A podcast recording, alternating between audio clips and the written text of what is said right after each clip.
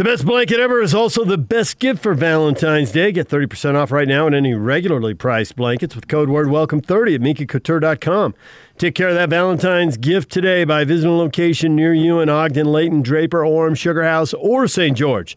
That's Minky Couture on Valentine's Day. Check them out at minkycouture.com. Time to welcome in John Karalis, host of Locked On Celtics on the Locked On Podcast Network. John, good morning. Hey, good morning, DJ. What's going on? Well, we are curious about the Boston Celtics and how good they are, and the record says they're 12 and 10. They have been one of the better teams in the conference for a few years now. How good how good are they? Have they slipped a peg? What's the deal? Yeah, I'm also curious about how good they are because we haven't seen their full team. Uh, it's it's been a few different iterations of the Celtics, and, and so right now the Celtics are are kind of treading water in a lot of ways. They they spent the first part of their season without Kemba Walker. Um, they they signed Tristan Thompson, but he came in with an injury. He didn't have a training camp, so we're only just seeing what he can do. Uh, Jayson Tatum has missed time due to the health and safety protocols. Jaylen Brown's missed a couple of games. Marcus Smart is missing most of this month uh, with a calf strain. So the full strength of the Boston Celtics has not yet been realized at their best. The little that we've seen, they can be in that contender realm, maybe a step below the Lakers and the Jazz, the way the Jazz are playing right now. At their worst, they don't look very good. They don't have a big margin for error. They've got obviously superstar type talent in Jayson Tatum, and he's really only starting to scratch the surface of that. Jaylen Brown is starting to knock on that door a little bit but they still haven't figured out how to play with one another now that Jaylen Brown has taken that next step. So really, when you look at the Boston Celtics, there, there's a lot that this team still has to figure out. And when you look at them from year to year, it seems kind of crazy because Danny Ainge is a wheeler and dealer. We all know him from being out here and talked to him many times over the years. But it seems like there's been a little struggle with continuity from season to season to allow this group – whatever group it might be, to develop to its full potential. Can we say this group, and I realize there's guys been in and out of the lineup as you've been saying, but is this the group that Ainge and his guys plan to have for a couple years, or is going to be more changing of the roster? Uh, wow, you're asking me to predict a lot there. Uh, yeah, I, I don't know that Danny Ainge is done. I mean, he obviously has a traded player exception. They, they lost – Gordon Hayward. So they have basically a $28.5 million coupon to spend on another player without sending uh, back anything in return if they don't have to. So there's still some question about who they're going to target with that, which teams are going to make certain guys available.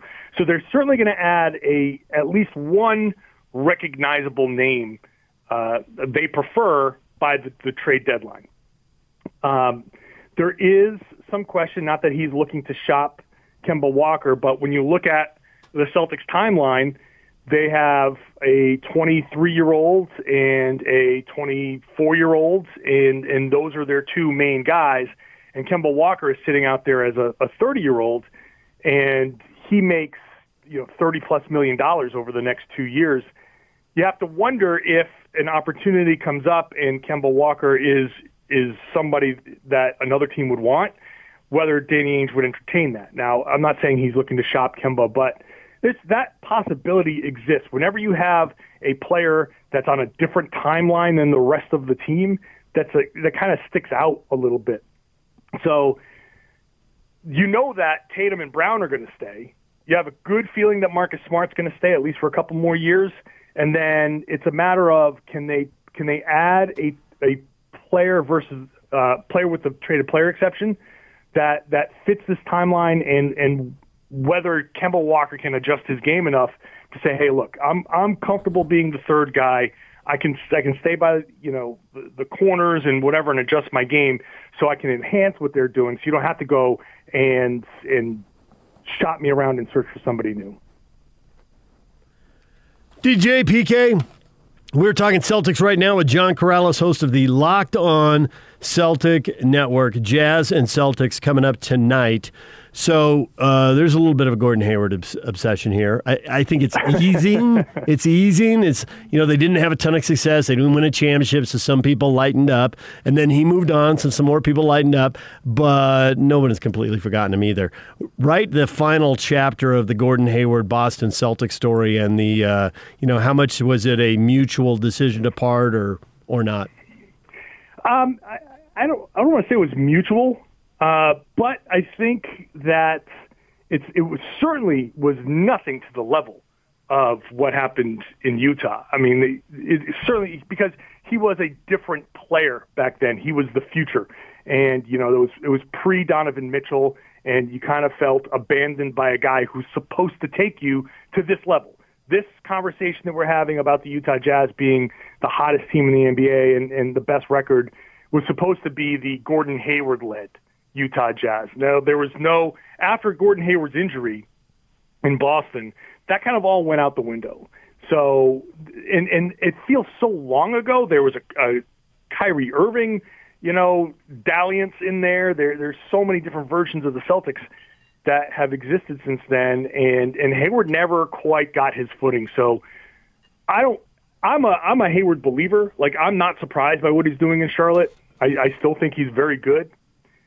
But I I'm I don't think anybody in Boston was like, well, we just lost the key piece to to the Celtics making that next step. I think the Celtics having Gordon Hayward would be very helpful because they need a wing like that.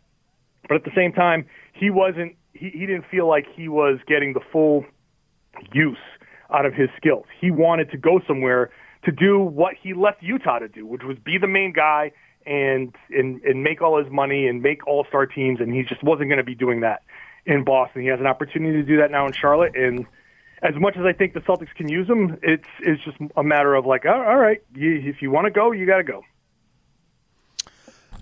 So we know how that played out. As far as the one of the reasons why it played out was it just simply the emergence one Taylor or, or Tatum and two Brown. Yeah, I think I think having seen that this was going to be their team moving forward, like they have, they were clearly the one-two, and Kemba was brought in, and he was going to sort of be the three, uh, as in, in the uh, you know on the totem pole there.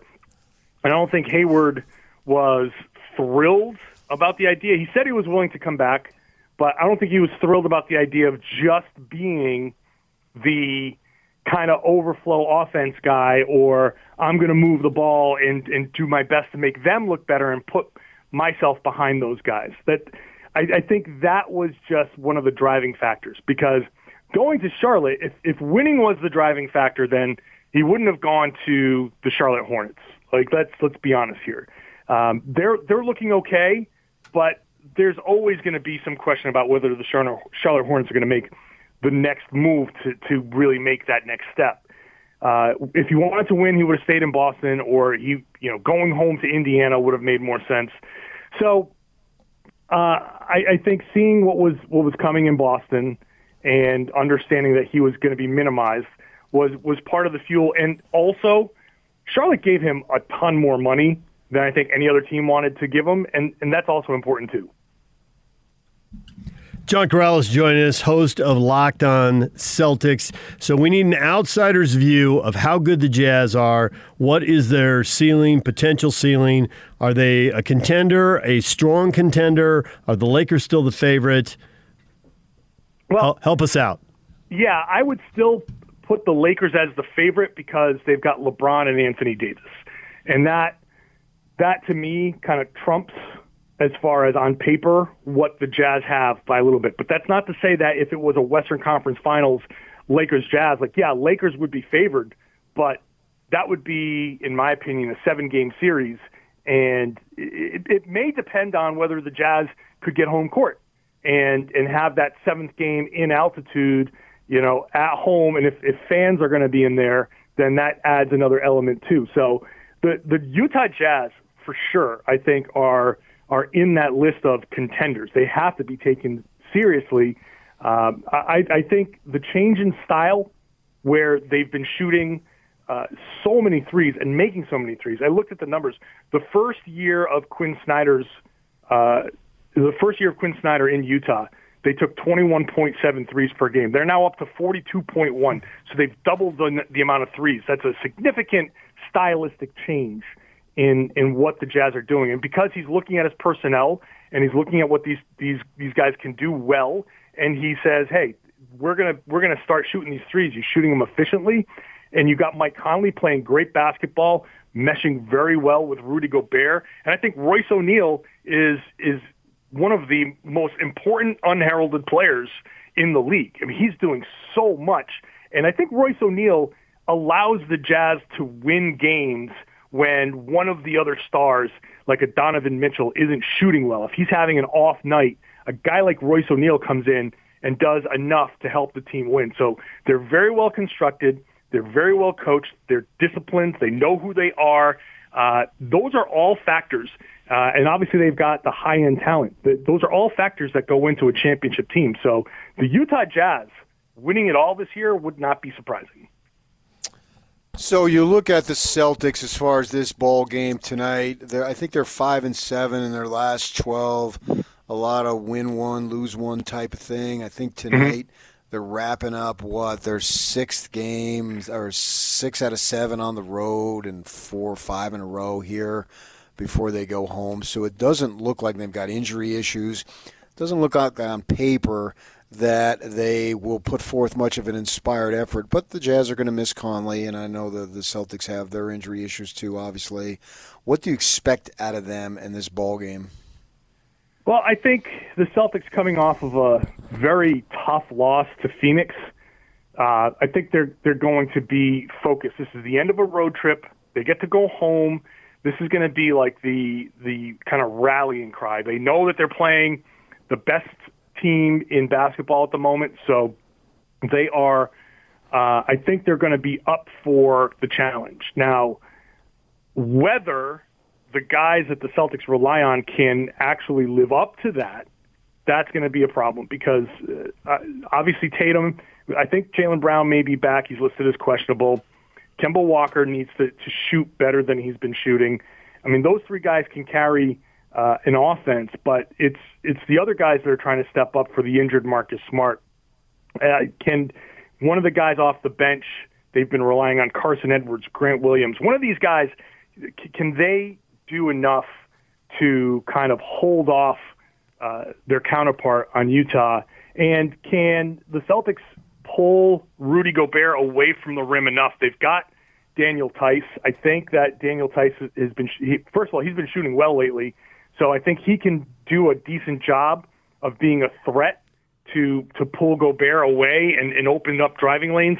If they can do that, then they have a chance. It really boils down to can they open up the driving lanes for Tatum and Brown to get to the rim and draw some fouls? If they can't, if the spacing is bad and if Gobert's blocking a bunch of shots, then this is going to be a long night for the Boston Celtics. But if they can go out there and and kind of eliminate the threat of Gobert blocking shots, and if they can, if they're role players, if they're unheralded guys can come in and play above their heads a little bit, they'll they'll have a chance. I, I, mean, I still expect the Jazz to win this. They should win this. They're at home. They're a great team, but it, it really it's hard to say exactly which Celtics team we're going to get. But if we get the good version, then they'll they'll have a chance. John Karalis, host of Locked on Celtics. John, before we let you go, I, I got to ask you one football question, even though you're doing the Celtics podcast. I'm just curious about how how Boston area fans are reacting to Brady winning the Super Bowl. Is the mood in the town there? Hey, good for him. He got a six, so whatever he can get in Tampa, good for him. Are they are they bitter that he's gone? Um, hey, he should have finished here. Uh, we went through a little bit of that with Stockton and Malone here at the end of their careers. Stockton finished. Malone played for the Lakers for a year. Uh, how's it going over there? I think I think generally people are are kind of like it's bittersweet. Uh, but I can tell you this: I saw the ratings. The ratings for this game were higher in Boston than they were in Tampa, so there was a ton of interest. And I, I think generally speaking, people are like, "Well, Brady's done so much for this team that you know, all right, this is the end of his career. He went and got one somewhere else, kind of proving, uh, you know, Belichick and and Kraft like a little wrong. Like I think that they're they're behind Brady, and it's fuel for the hey, what are we doing over here now? Let's get the Patriots back into uh, into contention as well. But I, I there's certainly an element of people who are upset at Brady, but I think by and large, people are just happy for him. John, we appreciate the time. Thanks for spending a few minutes with us. And my pleasure. Anytime, guys. John Karalis, you can listen to the Locked On Celtics podcast he does in Locked On NBA on the Locked On Podcast Network. DJ and PK, everything you missed in this show, we'll wrap it up for you next. Stay with us.